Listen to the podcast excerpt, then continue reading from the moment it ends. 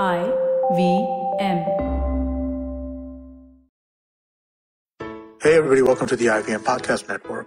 Wow, we're dealing with some stuff, aren't we? The COVID-19 scare we're facing in India and the world has, it's really changed our lives, hasn't it? But it's also seriously impacted our ability to create podcasts and to get them out to you on schedule. Over the next few weeks, I'd like to ask for your patience if episodes are delayed or postponed. We're also going to be doing many of the recordings remotely, like this one, for example, right? And sound quality is going to be a little uneven while we're facing this time, right? If you want to listen to discussions about COVID, we have had conversations on Cyrus Says, the Pragati Podcast, Thale Arate, All Things Policy, the Appet Coach, and other shows as well, right? So, please do continue to stay tuned, and we will be talking about this stuff, and we'll be talking about life in general. Also want to thank our sponsors this week, HDFC Life and Paytm Money. So let's get on with this, and I hope you enjoyed this episode. नमस्कार, मैं हूँ शिफा माइत्रा और the smile India podcast में आपका स्वागत है। यहाँ आप सुनेंगे देश भर की ऐसी खबरें जो आपका जी खुश करते, वो बातें जो अखबारों और टीवी पे कम दिखती है पर जिनके बारे में जानना जरूरी है। कब तक बुरी खबरों से मूड बिगाड़ोगे? देखो देश में कितना कुछ अच्छा हो रहा है, कितने लोग ऐसा काम कर रहे हैं जिससे देश की उन्नति हो पाए, कौन कहाँ क्या गुल खिला रहा है, चलो बताती हूँ। एक दिल खुश करने वाली खबर आई है अंबिकापुर से, जो छत्तीसगढ़ जिले में है। इस 1.5 लाख की आबादी वाले नगर को देश के सबसे स्वच्छ नगर का इनाम मिला है और इसका श्रेय जाता है वहाँ की एक IAS ऑफिसर रितु सेन को। जब वो पहले अंबिकापुर आई थी तो कचरे का इतना बुरा हाल था कि सारे इलाके में बदबू आती थी। लोग नाक पे कपड़ा रखकर गुजरते थे गलियों से। लोग मानो इस कचरे में रहने के आदी हो गए थे। रितु ने ठाना कि पहले इस समस्या का हल निकालना होगा और वो खुद घर घर गई और महिलाओं का योगदान मांगा। कूड़े का नियोजन सिखाया, गीला कूड़ा और सूखा कूड़ा कैसे अलग होना चाहिए, और देखते ही देखते लोग साथ जुड़ते गए। विशेषज्ञों से रिसाइकलिंग के बारे में सीखा और प्रांत की औरतों को ये काम सिखाया। आज तकरीबन 4,000 औरतें इस काम में जुटी हैं और सरकार से तनख्वाह लेती हैं। सबकी भागीदारी और ऋतु की दबंग सोच से आज अंबिकापुर एक स्वच्छता की मिसाल बन गई है।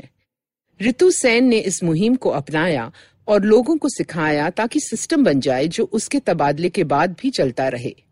हिम्मत से आगे बढ़ो तो रास्ता बन ही जाता है। मानते हो ना आप इस बात को? और अब एक मजेदार खबर केरला से। 88 साल की सुभद्रा त्रिचूर के एक वृद्ध आश्रम में रहती थी, जहां लोगों का आना या गुजर जाना आम बात थी। पर एक शाम उसके लिए खास बन गई जब वहां सैदू का दाखला हुआ। दोनों एक दूसरे को देखकर खुशी से झूम उठे। 90 साल का सैदू सुभद्रा का पति था, जिससे वो पिछले 35 सालों से नहीं मिली थी। दोनों के मजहब अलग थे तो घर से भागकर शादी की थी। बच्चे हुए और जिंदगी खुशहाल थी। लेकिन एक बार सैदू उत्तर की ओर गया किसी काम पे और लौटा ही नहीं।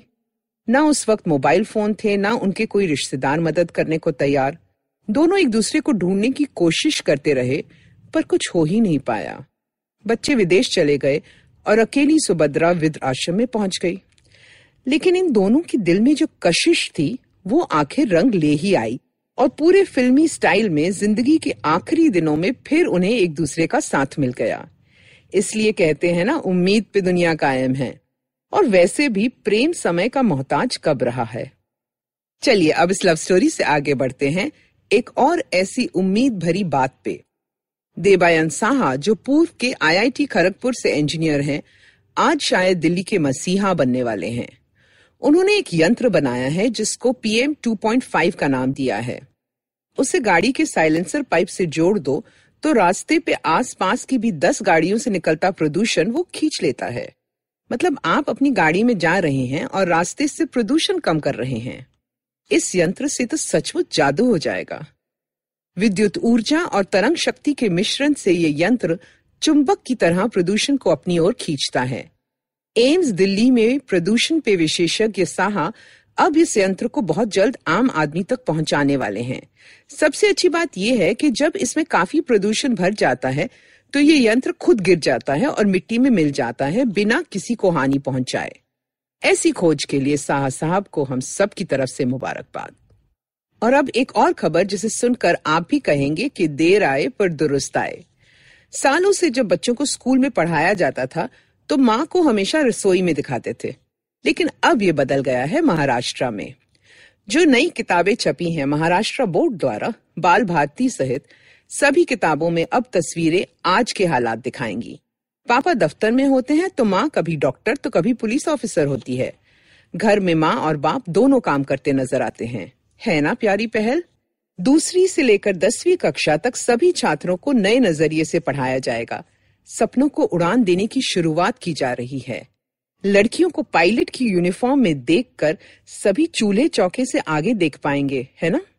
अब आपसे ये दरख्वास्त है कि जब भी आप बच्चों से बात करें, आपके बच्चे या आपके जानकारों के बच्चे, उन्हें सही शिक्षा दें।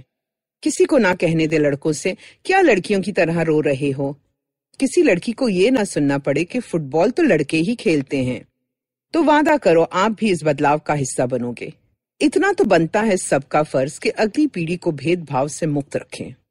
आने वाली वायुसेना पायलट्स को हमारा सलाम और उन लड़कों को भी मुबारकबाद जो नृत्य और नकाशी में नाम कमाएंगे। अब मैं शिफा माइत्रा विदा लेती हूँ। जल्द ही मिलते हैं। और अगर आप देश के बारे में कुछ और ऐसी खबरें, तस्वीरें या वीडियोस देखना चाहते हैं तो फेसबुक और पिंटरेस्ट पे गुड न्यूज इंडियंस नामक ग्रुप को फॉलो कर सकते हैं। इस तरह के और दिलचस्प पॉडकास्ट के लिए आप IVM के ऐप पे या वेबसाइट पे जाइए, या जहाँ से भी आप अपने पॉडकास्ट प्राप्त करते हैं हमें जरूर सुनिए। हम हर जगह मौजूद हैं।